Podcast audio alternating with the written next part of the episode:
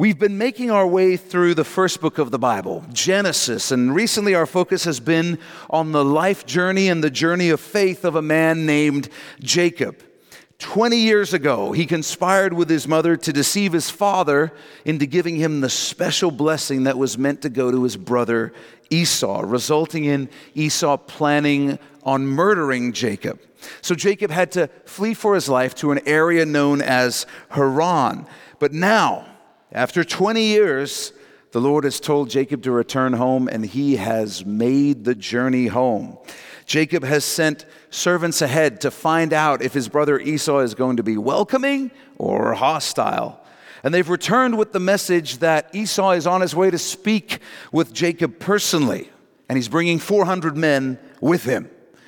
So, preparing for the worst, Jacob has sent wave after wave of gifts of livestock ahead of himself in an attempt to placate his brother Esau. And he's in the process of dividing his family entourage into two parties and putting some distance between them, reasoning that if Esau begins slaughtering the one, the other will have time and opportunity to escape. It's a, it's a tense, tense time, and it's where our story picks up this evening in chapter 33 of Genesis. We'll begin in verse 1 and we read Now Jacob lifted his eyes and looked, and there Esau was coming, and with him were 400 men. So he divided the children among Leah, Rachel, and the two maidservants.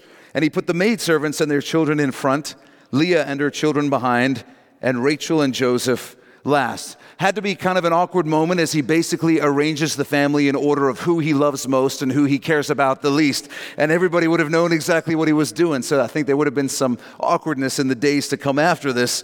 Verse 3 Then he crossed over before them and, and then underline, bowed himself to the ground seven times. Bowed himself to the ground seven times until he came near to his brother. So, so the idea here is that Jacob and Esau can see each other. They're at a distance. They're likely uh, in a valley or on a plain of some sort or something like that where they can see each other in the distance well. And, and Jacob will walk a little bit, then he'll bow down and get, go down to the ground and bow down so that his brother Esau can see that. Then he'll walk a little bit further and he'll do it again. And he's done that seven times. He's doing everything he can to show honor and humility toward his brother uh, as he hopes for mercy and forgiveness from him. Verse 4.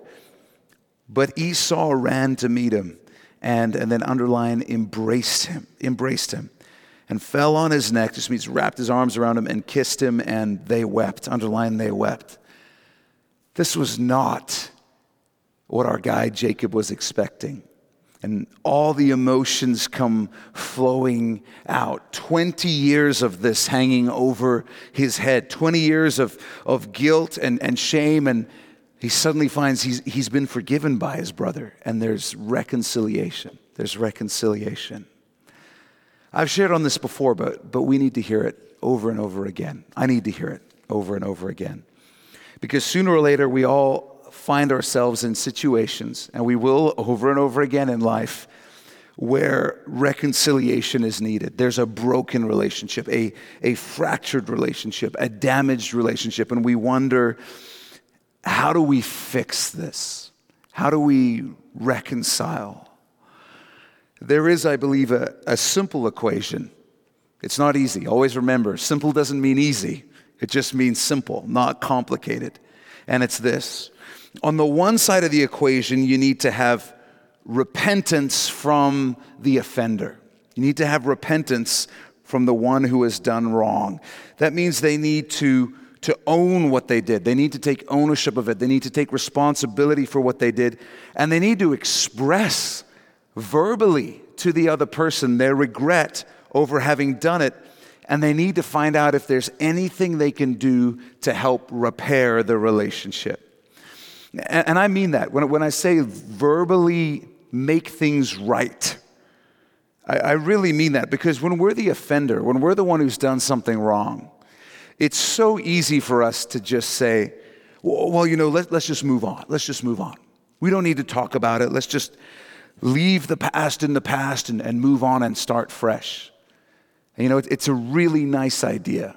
Eh, but the problem is that when something is deep enough to cause a fracture in a relationship, there needs to be reconciliation. There needs to be reconciliation if there's going to be things like rebuilt trust And so if you're the offender, you got to make sure that you don't just say, well, well, you know, I think they know. I think they know that I regret that things unfolded that way. It's not good enough.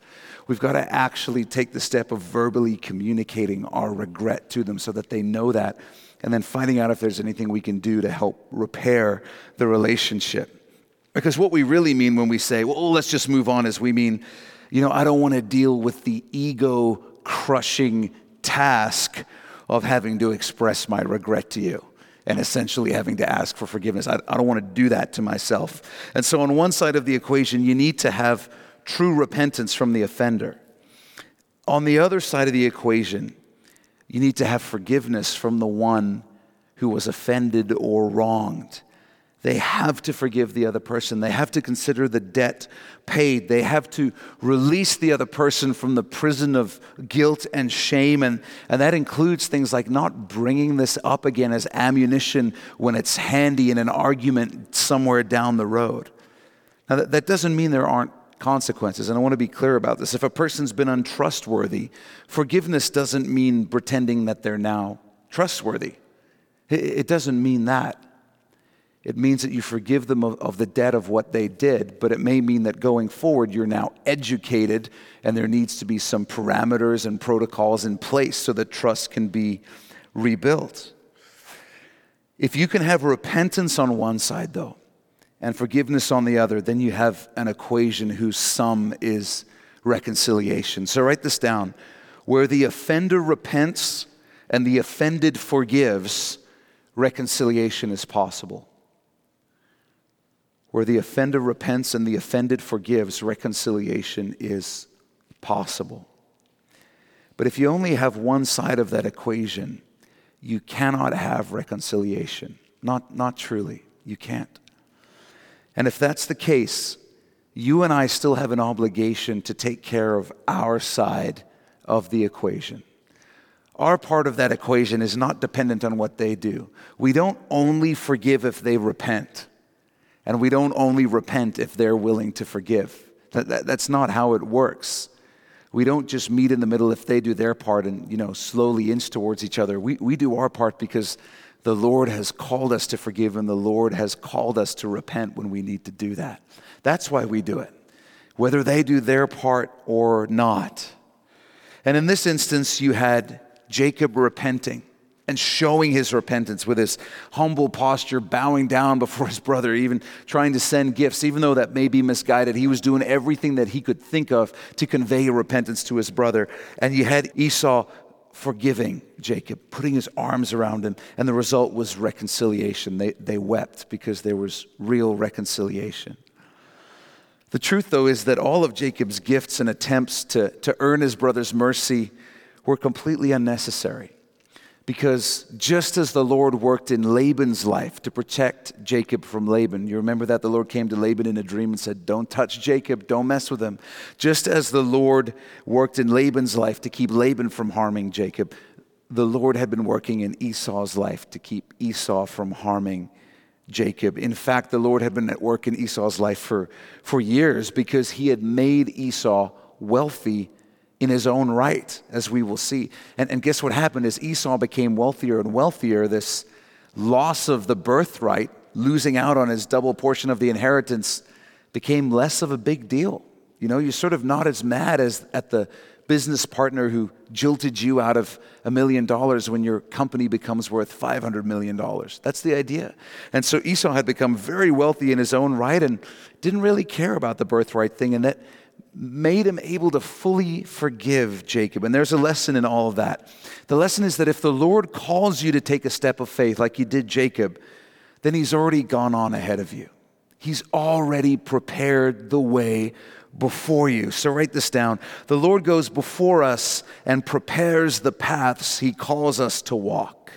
He prepares the paths he calls us to walk. Word of God says He goes before us, behind us, He hems us in on every side. And we forget that part that He goes before us. He prepares the way before us. He's not leading us to a place where we're going to find that there's no provision, no preparation, nothing.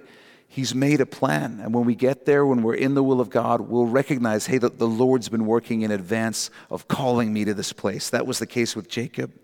Verse 5 And he lifted his eyes, this is Esau, and saw the woman and children and said, Who are these with you? So he, Jacob, said, The children whom, underline, God has graciously given your servant. God has graciously given your servant. Then the maidservants came near, they and their children and bowed down. I wonder if Jacob was like, and here are my second favorites and my third favorites. And, and Leah also came near with her children, and they bowed down. Afterward, Joseph and Rachel came near, because they were the furthest away, and they bowed down. Then Esau said, What do you mean by all this company which I meant? So Esau's saying, What's with all the, the waves of livestock that kept showing up before you? And he said, These are to find favor in the sight of my Lord. But Esau said, underline, I have enough. I have enough, my brother. Keep what you have for yourself. And Jacob said, No, please, if, if I've now found favor in your sight, then receive my present from my hand, inasmuch as I have seen your face as though I had seen the face of God, and you were pleased with me.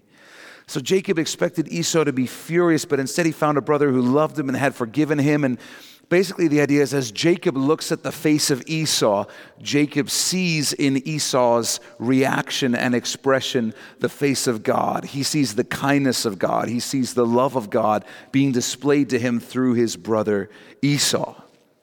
Verse 11. Please take my blessing that is brought to you because, and then underline, God has dealt graciously with me. God has dealt graciously with me, and because I have enough. So he urged him, and he took it. You got to understand that the tribal customs of the time meant that if Esau accepted Jacob's gifts, the customs meant that that would be tantamount to Esau saying, Everything is cool between us. Everything is forgiven. Any type of grudges are done with. So Esau is sincere in what he says. He, he loves Jacob, he's forgiven him, and he doesn't need his stuff. But Jacob, perhaps understandably, would like to make that just a little bit more official. And so he says, You gotta take him, you gotta take him, you gotta accept these gifts. Because he's saying, like, because then if you do, I can be like, Well, you took the gift, you can't kill me now. Can't do it. Verse 12. So he urged him and he took it. Esau finally accepts. He says, Sure thing, if it'll make you feel better, no problem. Then Esau said, Let us take our journey. Let us go, and I will go before you. So he says, Let's travel together. But Jacob said to him, oh, My Lord knows that the the children are weak, and the flocks and herds which are nursing are with me. And if the men should drive them hard one day, all the flock will die. Please let my Lord go on ahead before his servant. I will lead on slowly at a pace which the livestock that go before me and the children are able to endure until I come to my Lord in Seir. So it's debatable whether Jacob is really telling the truth or not here. He's glad that Esau has forgiven him, but again, I suspect he's not fully convinced, and part of him wonders if he's being led into a trap and is going to be slaughtered later, is my suspicion. So he does everything he can to separate from Esau as soon as he can, and he gives Esau these reasons why they can't travel with him where they're going. He says, Oh, the kids are tired, the animals need to feed their young. You go on ahead without us, we'll catch up with you in Seir. Verse 15. And Esau said, now let me leave with you some of the people who are with me. Let me leave some of my guys with you. But he said, Oh, what need is there? Let me find favor in the sight of my Lord. Again, Esau's being sincere. He wants to take care of Jacob, but, but part of Jacob is, is likely thinking, Oh, you want to leave some guys with me? Like a hit squad? No, I'm good. I'm good. I'm good. Thank you, though. And you probably noticed that Esau shows tremendous character in our story. Tremendous character. He's, he's gracious toward Jacob. He forgives Jacob. He, he looks to take care of Jacob. He cares about his welfare. He welcomes him home. So, so, does that mean that Esau became a believer? Does that mean that Esau turned to the Lord? No. No. In Hebrews 12 16, we're told that Esau was a profane man. We've mentioned this before. That's in the New Testament. Profane means ungodly or wicked. In other words, not saved, not a believer, ever. So, so how can this be? He's, he's such a nice guy. He's doing such nice things. How can he not be saved? Well, the answer is it's one that hopefully we all understand, which is that being a nice person, being a good person, is not what saves you. It's not what saves you. faith in Jesus is what saves you. And you cannot come to faith in Jesus without giving control of your life over to Jesus. And apparently, that's something that Esau was never willing to do. He was never willing to give control of his life over to the Lord. The truth is that we all know you can't be a good enough person to save yourself. Whenever we think that, it's only because we've managed to look around and find some people who we think are worse than us. And so we're like, whatever the standard is, I must be meeting it because I'm better than him and him and him and her and her and her. But the problem is that our friends and coworkers aren't going to be the ones to judge us after we die. Our family's not going to be the one to judge us after we die. Jesus is. He's the only one who's going to judge us. And he's not going to say, okay, I think you're a pretty good guy, but can you just point out to me 10 people who are worse than you and then you can get in? That's not what's going to happen. Jesus is going to judge us the same way that we judge people in our society for criminal offenses. We look at one another and we figure out, okay, what sort of standards are reasonable for us to live up to? And then we make laws based on those things. I always say this is why we don't have laws against lying for most things, because we're like, well, then we'd all be in prison. But we get together and we say, you know what? I think it's reasonable to expect each other to not participate in premeditated murder. I think that's a reasonable expectation. And so we come up with punishments based on our own level of morality, the level we believe we can live up to. And God does the same thing. God says, I've got my standard of morality and it's based on what I can live up to. What's the problem? That God is perfect. He's perfect. And so He's able to call us to that standard because He actually lives at that standard of perfection. The problem is obviously none of us can, none of us have, none of us do. But He's just as qualified to judge us based on His standard as we are qualified to judge the other people in our society based on the standards of our society. And that is the problem. That's the problem. It's not about being a good person, it's about meeting the standards of God. And the only way that we can do that is by giving our lives to God and in exchange receiving from Him the goodness of Jesus. That's the incredible thing that happens of salvation. Instead of our record being everything that we actually did, when our file gets pulled in heaven, they pull Jesus' file and it's perfect and it's spotless. That's what happens when you put your faith in Jesus. And that's something that Esau never did. He never trusted God to save him. And so I hope you know that, that while Christians should be the best, kindest, nicest, friendliest, warmest people in the world, we're not actually always those things. I don't know if you figured this out yet. We're not all of those things. And if you're a Christian because you're under the impression that Christians are somehow better people than everyone else, you're going to be really, really disappointed. Really, really disappointed really soon. You shouldn't be a Christian because you think Christians are better people. You should be a Christian because Christianity is true. It's the only thing that's true. It's the truth of eternity and the universe and the meaning of life. That's why you should be a Christian because it's true, not because it produces nice people and good boys and girls. We're not Christians because we think we're better than anyone. We're Christians because we've realized we're sinners. We're messed up. We're broken. We don't meet God's standard. We can't meet God's standard. What makes us unique as Christians is that we actually said to God, We need you to save us. That's what makes a Christian unique. A Christian said, I need saving. I am not enough on my own. I'm not good enough. I'm not adequate. I am broken. Being a good person doesn't save you. Only Jesus can do that. And Esau was one of those guys that we would call a good guy. That's a good guy. That's a good dude. He had become that person, but he wasn't saved. He didn't want the Lord ruling his life, didn't want it. When Jacob introduces his kids to Esau, he calls them, I had you underline it, the children whom God has graciously given your servant. And then moments later, he says to Esau, Please take my blessing that is brought to you because God has dealt graciously with me. And you see there, Jacob, he's acknowledging the kindness of God. He's giving God glory. He's recognizing that God is the one who's been good to him. However, Esau doesn't praise God. He doesn't give any credit to God. He just tells Jacob, I have enough, my brother. I have enough. There's nothing in Esau that wants to give God the time of day. I love what Jesus said about this issue in John 6. Put it on your outlines. It says, Then they, this is the crowd of people, said to him, What shall we do that we may work the works of God? So, in other words, they're saying to Jesus, What do we need to do to be saved?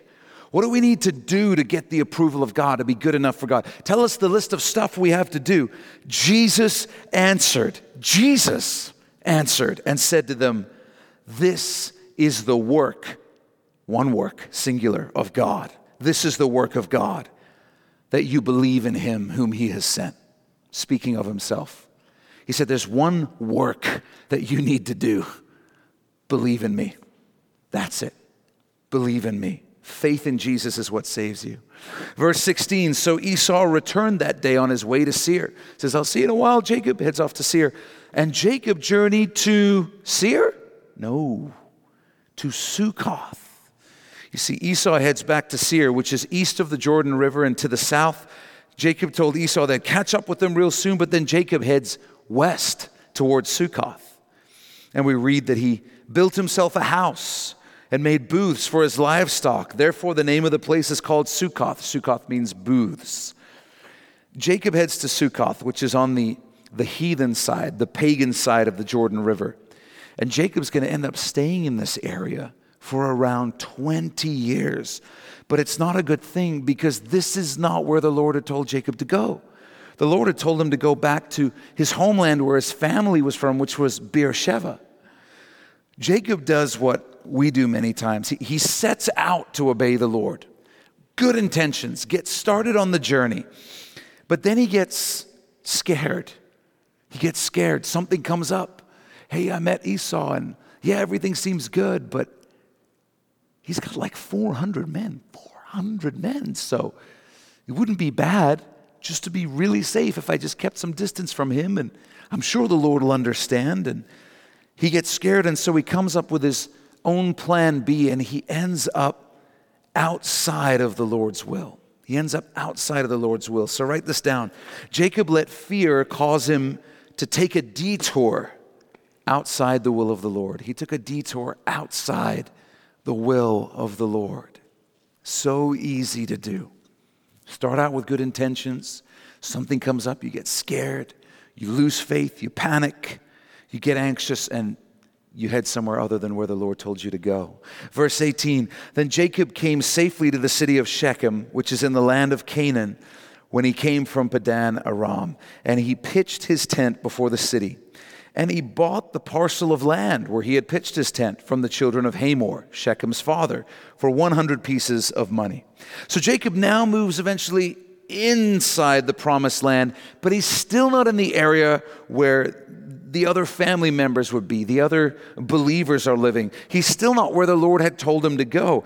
But Jacob's telling himself, hey, at least now I'm in the land, I'm in the general area where the Lord wanted me to be, and I'm still safe from Esau. But in my house, we have a saying, and it goes like this. Maybe some of you parents have the same one. Partial obedience is disobedience. Partial obedience is disobedience. In other words, if I tell my kid to finish cleaning his room and they get it 80% done, did they obey me? No, because I said to finish cleaning your room. Partial obedience is disobedience. I know some of your parents are like, I just take the 80%, Jeff. Seriously, that's really good, especially from a kid. Still disobedience. And that's what Jacob is doing here. He's partially obeying partially obeying. And he's going to make the situation worse because instead of just passing through, instead of just pitching a tent now, once again, he, he buys property. He settles down in this place. And the results of Jacob's decision making will be tragic. They'll be tragic, and we're going to read about them because he's going to be surrounded by unbelievers. And in this part of the land of Canaan, everybody was into worshiping this pagan god known as Baal. And the religion around Baal was, was very, very sexual.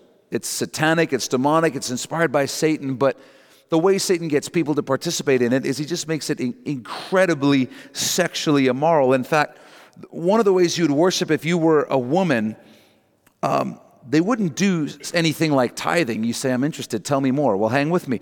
They wouldn't do something like tithing. Instead, if you were a woman, what you would do is you'd book some time off, and, and for about a, a week, maybe four to seven days of the year, you would go work out of the temple of Baal as a temple prostitute.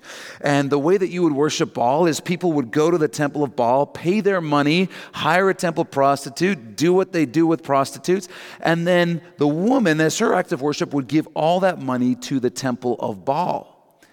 And I just want to say, there are some of you who think it's awkward that we pass an offering basket in this church. And so I'm just going to encourage you to have a little bit of perspective based on that little bit of history right there. Anyway, so my point is that this place was not a good culture to raise kids in, not a good place. Even the word itself, uh, Shechem, it, it refers to the place between the neck and the shoulder on both sides where you would carry a load. If you were carrying a yoke or something across your shoulders, that part of your neck would be called the Shechem. It literally means the place of burden. And when you choose to live outside of God's will for your life, when God says, go here, but you say, nah. When God says, make this change, you go, nah, no, I'm good. When, when you choose to live outside the will of God for your life, even when you think you're making a wise decision like Jacob did, the truth is that you're really choosing to live and dwell in the place of burdens instead of the place of blessings. You're choosing to live in the place of burdens instead of the place of blessings. When you are where the Lord wants you to be, you're going to be blessed. One way or another, you're going to be blessed. When you're outside the will of God, you're going to find yourself laden with burdens. Because when you obey the Lord and go where He leads you, one way or another, you're going to be blessed. So, what did Jesus say? Jesus said, All you who are weak and heavy laden, come to me. You'll find rest for your souls, for my yoke is easy and my burden is light. The idea is Jesus knows hey, if you're away from me, if you're not where I am, where I'm calling you to be, you're not walking with me, then here's what I know I know you're heavy laden. I know you're tired. So come to the place of rest, the place of blessing. So write this down if you haven't already. When we live outside of God's will, we're choosing the place of burdens over the place of blessings. We're making that choice. Verse 20 Then he erected an altar there and called it El Elohe Israel, which means God, the God of Israel.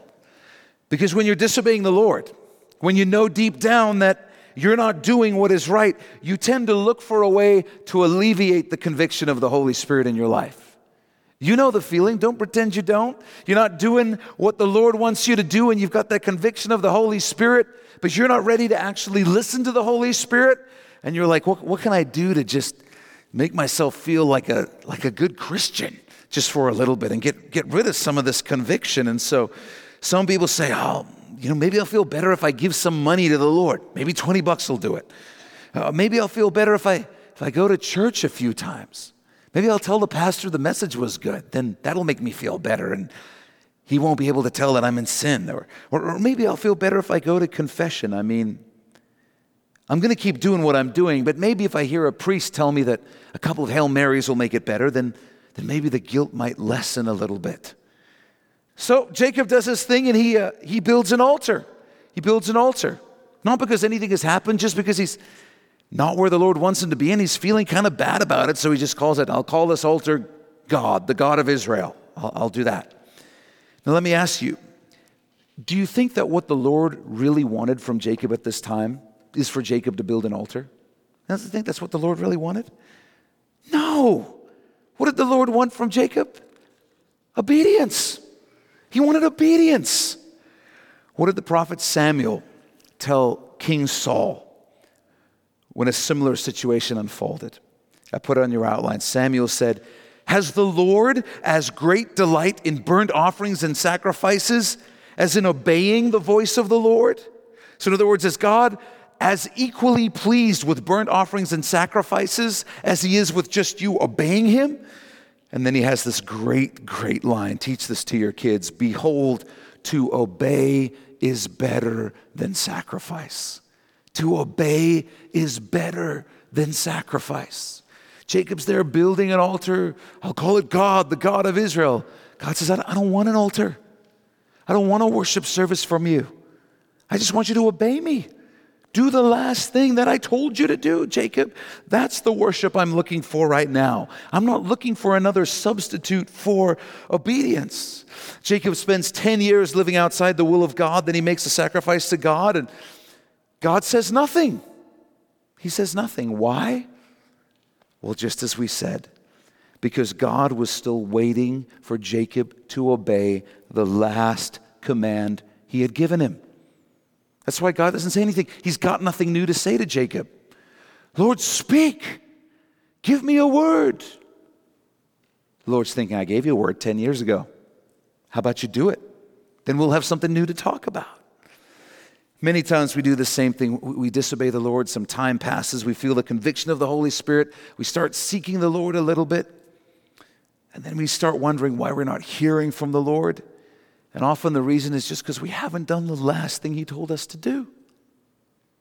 Maybe there's a situation that needs reconciliation, and we haven't gone and tried to do that.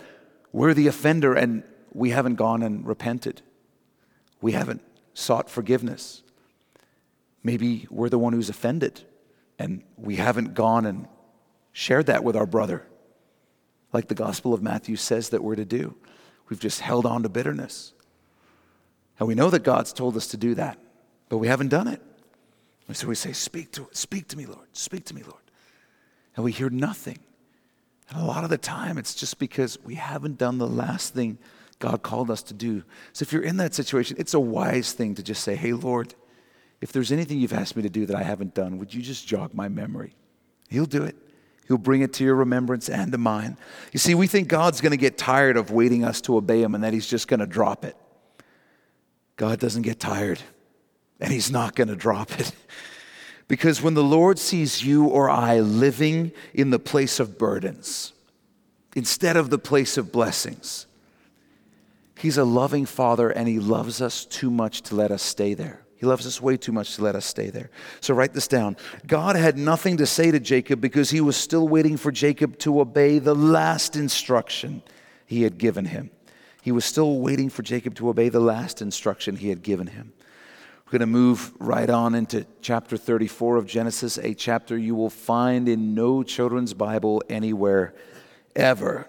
Verse 1 Now Dinah, the daughter of Leah, whom she had borne to Jacob, went out to see the daughters of the land. She's not supposed to do this, but she gets curious. She's living in this land surrounded by people who have this entirely other kind of culture, and she wants to go down to the mall and see what all the girls are talking about. And so she does this. Verse 2 And when Shechem, the son of Hamor the Hivite, prince of the country, saw her, he took her and lay with her and violated her. So if you're not connecting the dots here, this guy Shechem rapes Dinah. And the sad thing is that this was pretty normal in this part of Canaan at this time was just part of the sexual culture around Baal worship. You saw something you wanted sexually, you, you took it. But in Jewish culture, if this happened to a woman, it would be almost impossible for her to have any type of valid marriage in the future because, in addition to the, the horror of the rape itself, it was a literal death sentence over her relational life for the rest of her life. No man would want to marry her in that Jewish culture at the time. And so it's not hard to imagine that when Jacob hears this, this horrible news, he would have thought, Lord, how could, how could you let this happen? But the truth is that Jacob had allowed his family to live outside the will of God. He had led them outside the will of God. He had built a home for them outside the will of God. They were not where God had called them to be. Jacob ignored God's word, he ignored God's commands. And I'm, please understand me, I'm not saying God sent this or did this or caused this to happen. I'm, I'm just saying that when it did happen, after ignoring God's word and God's commands, Jacob doesn't really have the right to complain about this to the Lord. He doesn't have the right. Have you ever known anyone who reacted in a similar way? I have. All of us. All of us. There's times we just ignore God's word. We don't do things His way. We know what His word says and we think, but that's not for me. I don't need to do that one. I, I do things a different way. I communicate a different way. I have a different style of living. I have a different ethos. And then when things go wrong, we cry out to the heavens, How could this happen, Lord?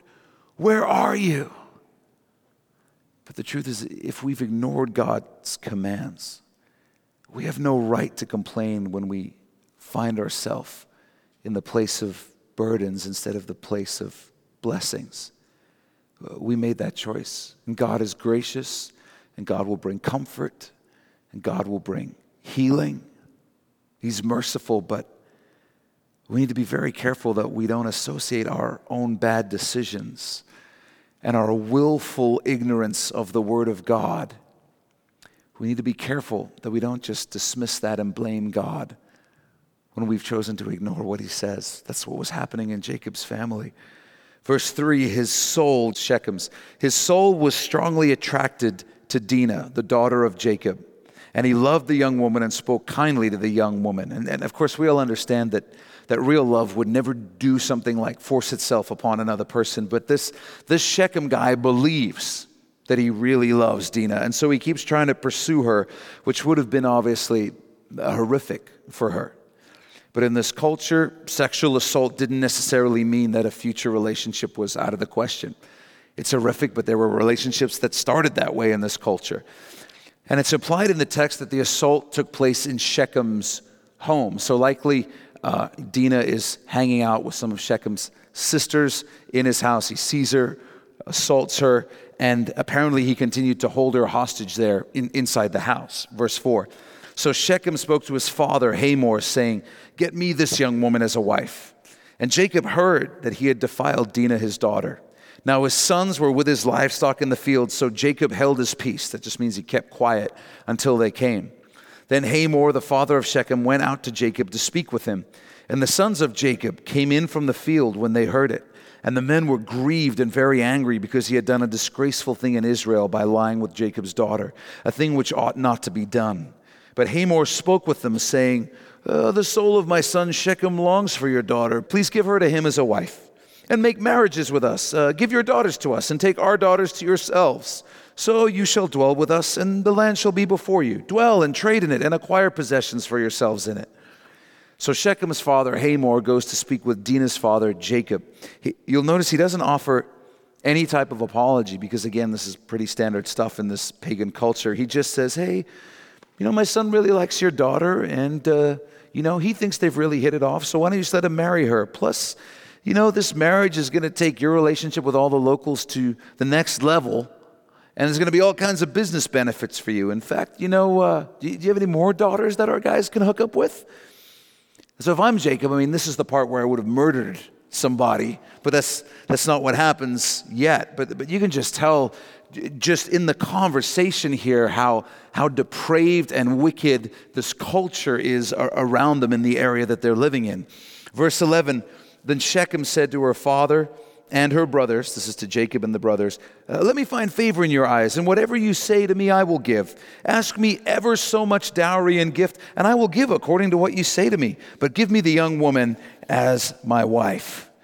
But the sons of Jacob answered Shechem and Hamor his father, and spoke deceitfully, because he had defiled Dinah their sister. So Jacob's sons answer Hamor and Shechem, but Jacob stays silent, which is very unusual in that patriarchal culture because the father would usually speak for the family. As we just saw, uh, who comes out to speak with the family of Jacob on behalf of Shechem? Shechem's father, Hamor. Patriarchal society pretty much everywhere in the Middle East at this time. But two of Jacob's sons are doing the talking here. We're going to find out in a little bit that this is Simeon and Levi, who are both in their late teens, early 20s. And the sad thing is that after a decade of not walking with the Lord, out of living outside of the will of the Lord, Jacob seems to have reverted back to the wimpy, mousy, cowardly ways that marked his life before he left home uh, when he was 75. And it seems as though his own sons no longer even view him as the, the leader of their family. And there's two lessons in this I want us to be aware of.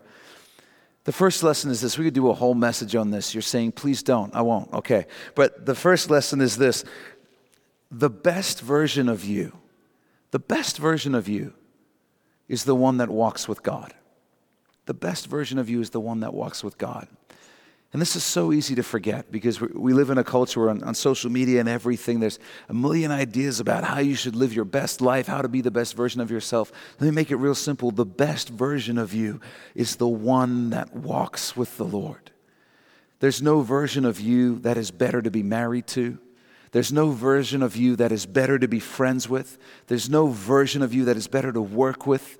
There's no version of you that is a better member of society. There's no version of you that is a more effective disciple of Jesus than the version of you that is walking with the Lord. If you want to maximize your potential, if you want to be everything that you can be, it's the version of you that walks with the Lord. And we see that in Jacob. We saw who he became when he was walking with the Lord, and we see who he begins to recede into when he stops walking with the Lord. Second thing I'd say for us to notice is that, dads, if you don't lead your family, somebody else will. Somebody else will. It's that simple, and it won't be healthy. Might be one of your kids, might be a TV screen that leads your family. Might be the internet that leads your family. But if you, if you don't lead, somebody else will. And it won't be good, it won't be healthy. So we're told that Simeon and Levi have a plan for revenge. And so we're being tipped off that, that whatever they're about to say next is going to be part of this plan of revenge. So let's see what they have in store. And they said to them, Oh, we cannot do this thing to give our sister to one who is uncircumcised, for that would be a reproach to us. But on this condition, we will consent to you. If you will become as we are, if every male of you is circumcised, you see what they're really saying is if you convert and become Jews, which includes circumcision, if you become Jews, verse 16, then we will give our daughters to you, and we will take your daughters to us, and we will dwell with you, and we will become one people. But if you will not heed us and be circumcised, then we will take our daughter and be gone. And their words pleased Hamor and Shechem, Hamor's son. So the young man did not delay to do the thing because he delighted in Jacob's daughter. He was more honorable than all the household of his father. So, sad thing here that Shechem, the rapist, is the most honorable member of his family. Again, these are not good people, but uh, he says, Cool, good deal. And, and then we read in verse 20 that Hamor and Shechem, his son, came to the gate of the city and spoke with the men of the city. So, again, so messed up. These, these depraved men are like leaders of their city. Shechem's a rapist, but he has the ability to influence the men of the city. This is not a good place to be living. And he says to the men of the city, These men are at peace with us. Therefore, let them dwell in the land and trade in it. For indeed, the land is large enough for them. Let us take their daughters to us as wives, and let us give them our daughters. Only on this condition will the men consent to dwell with us, to be one people, if every male among us is circumcised as they are circumcised. And now we find out the wicked ulterior motives of Hamor and the locals. Verse 23. He says to the other locals, Will not their livestock, their property, and every animal of theirs be ours? Only let us consent to them, and they will dwell with us.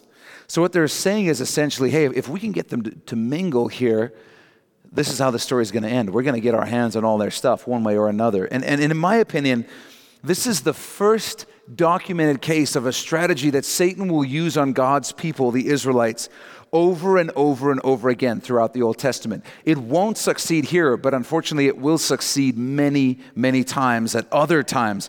Here's what's happening the locals look on at Jacob's family and they say, Man, those guys sure have a lot of stuff.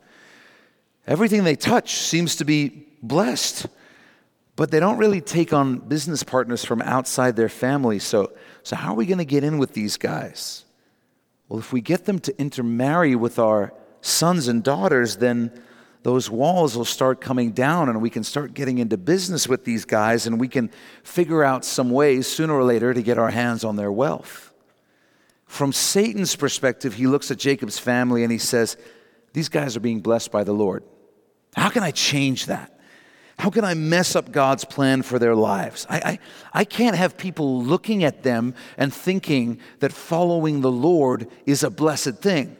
I, I got to do something about this. I know. I'll get them to intermarry with the locals, and, and soon the values of the culture will become their values instead of the values of the Lord being their values. And as I said, while Satan's plan won't work this time, it'll work plenty of other times. And this is what Satan does in your life and mine. He, he looks at us, he sees that we're living for the Lord, he sees that we're being blessed by the Lord, and he says, How, how can I take them down? How can I destroy that witness? I, I can't have them being full of joy and, and, and peace and telling people that they're, they're Christians. I, I got to do something. And he tries to get us to stop living a life where God is calling the shots, where his word is setting our values and priorities. And Satan says, Why don't you just look around you at the culture instead? Why don't you get your values from the culture? Why don't you pay attention to what everybody else is doing, how everybody else is living? And he tries to get us to marry our heart and our mind to the culture around us. He tries to get us to marry our hearts and minds to the culture around us. Because if he can do that, he can begin to move us from the place of blessing to the place of burden. So write this down. Satan attempts to steal our blessings by getting us to marry our hearts and minds to the culture of this world rather than the kingdom of heaven. It's a constant struggle if you're a Christian to not be conformed to the ways of this world, the thinking of this world, but have our thinking renewed by Jesus and to operate in the mind of Christ.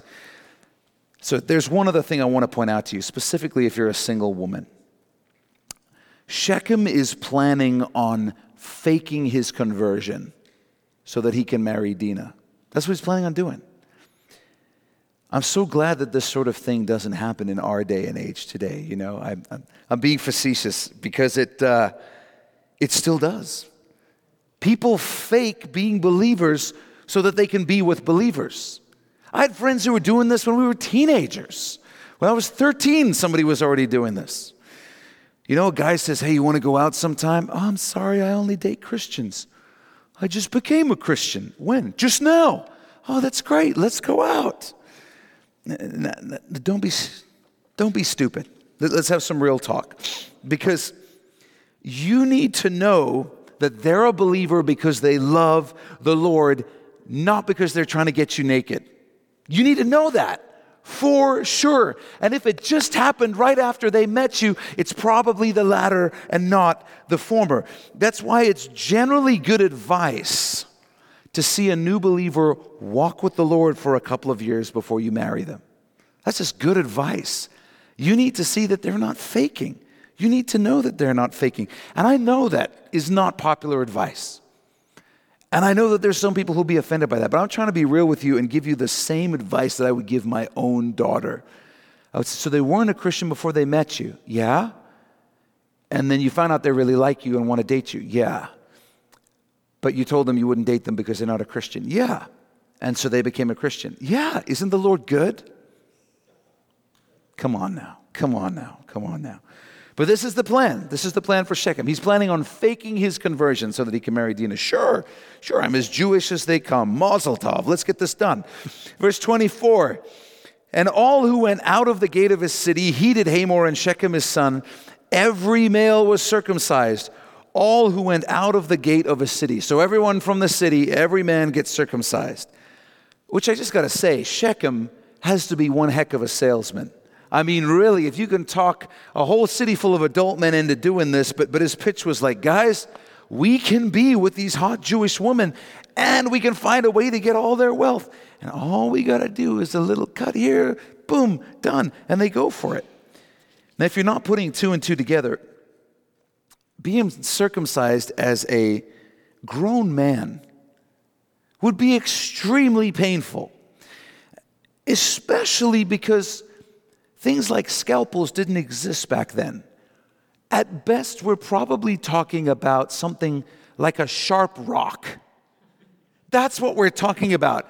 We're, we're not talking about like a cut, we're talking about back and forth here, okay? That's, that's what we're talking about. Just to give you guys those important details that you come to New Hope for this evening so you can really put yourself in the situation here. So that's what's unfolded here.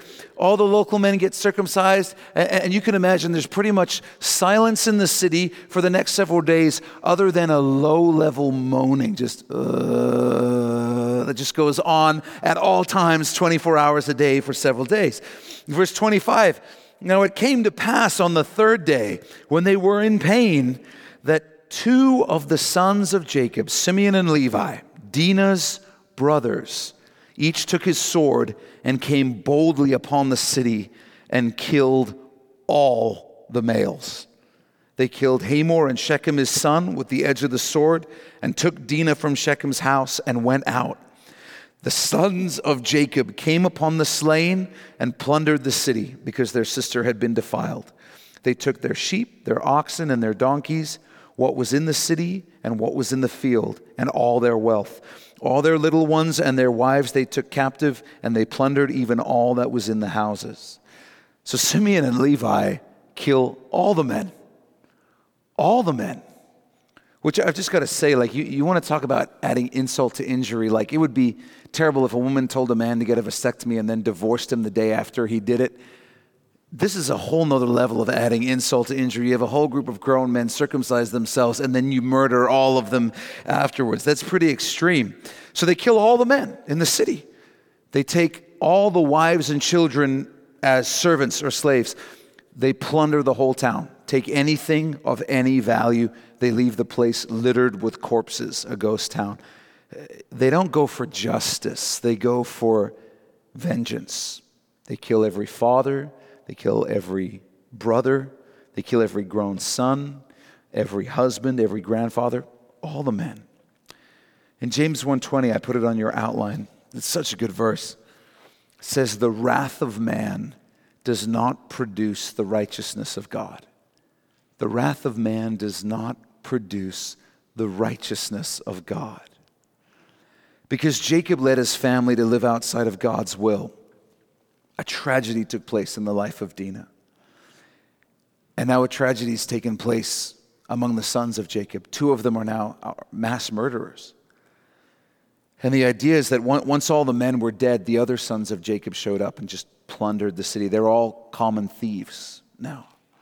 This family is just messed up and broken at this point, and it all traces back to the dad, Jacob, leading his family to live outside the will of God. And just in case you're wondering why, why it was only Simeon and Levi who went in and killed all the men, it's because they were the blood brothers of Dinah. They all shared Leah as a mother. The others came from Rachel and the two servant wives. Verse 30 Then Jacob said to Simeon and Levi, you have troubled me by making me obnoxious among the inhabitants of the land. Greatest understatement in history, I think, right? Obnoxious? That, that's the word you're going to use? Okay.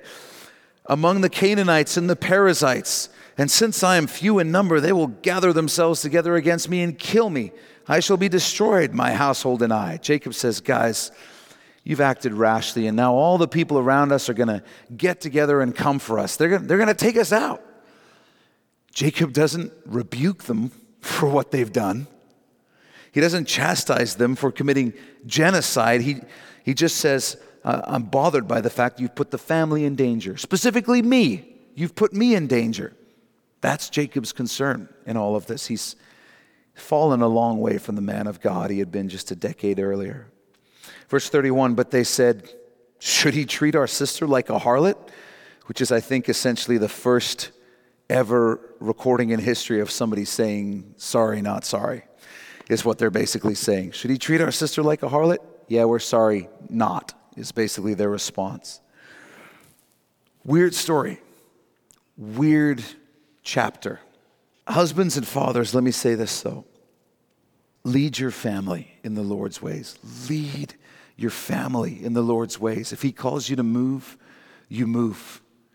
He calls you to make a change, you make that change. He calls you to change something in the life of your child, you, you change it. I know it's scary to step out in faith, but, but let me just remind you God is trustworthy. He's trustworthy.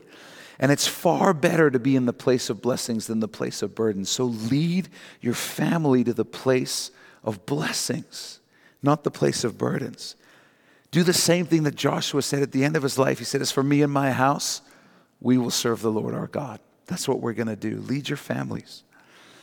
And if you find yourself in the place of burdens today, let me just encourage you ask the Lord in this coming time of worship and prayer we're going to have, ask the Lord if there's something He's asked you to do that you've just pushed to the side, that you've ignored Him on. It could, could be from a long time ago.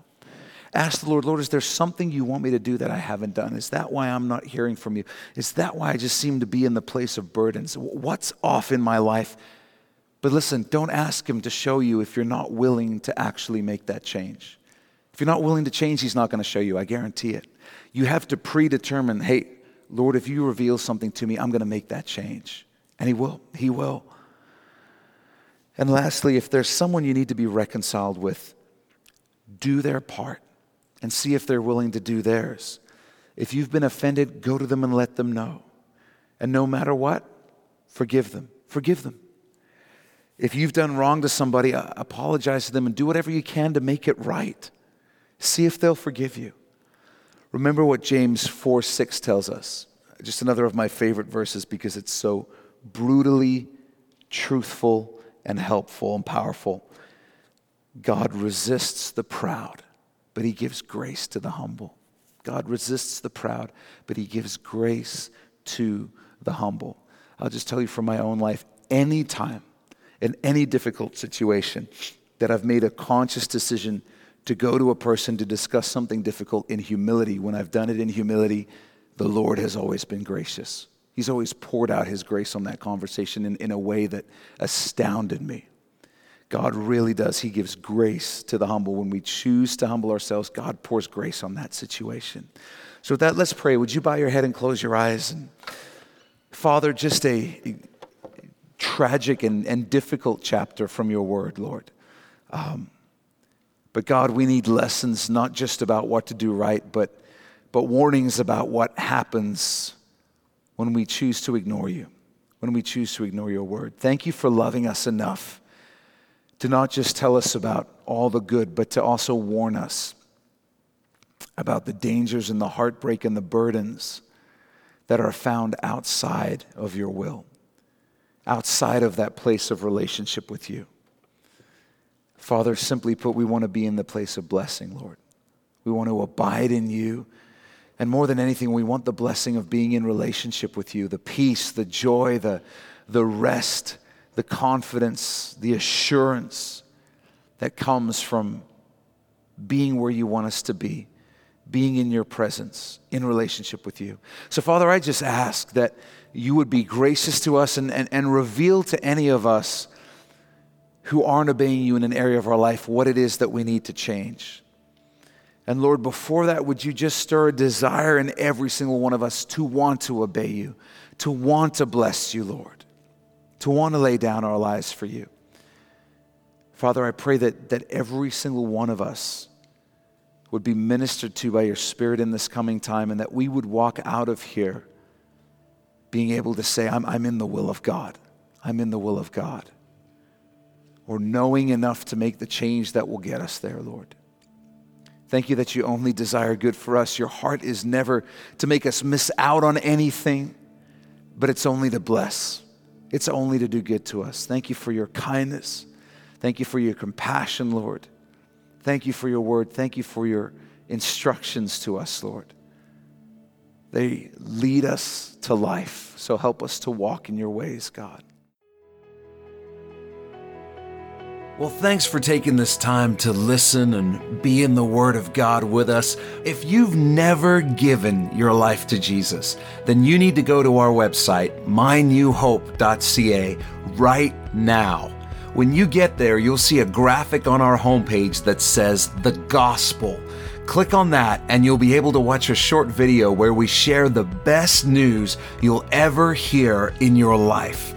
It's more important than whatever else you're doing right now. So stop whatever else you're doing, go to mynewhope.ca and click on the gospel. If God has blessed you through this message, we'd love to hear about it. Shoot us an email at info at mynewhope.ca and let us know how God has impacted your life through His Word. If you're in the greater Vancouver area, I want to invite you personally to come and be a part of New Hope Church. We believe God is doing something real special as we grow together in our faith and love for Jesus, and we would love you to be a part of it. And finally, if you'd like to support the Bible teaching ministry of New Hope through financial giving, you can also do that through our website. Just go to mynewhope.ca/give. Thanks again for listening. Thanks for being in the Word of God with us. And always remember, God is with you.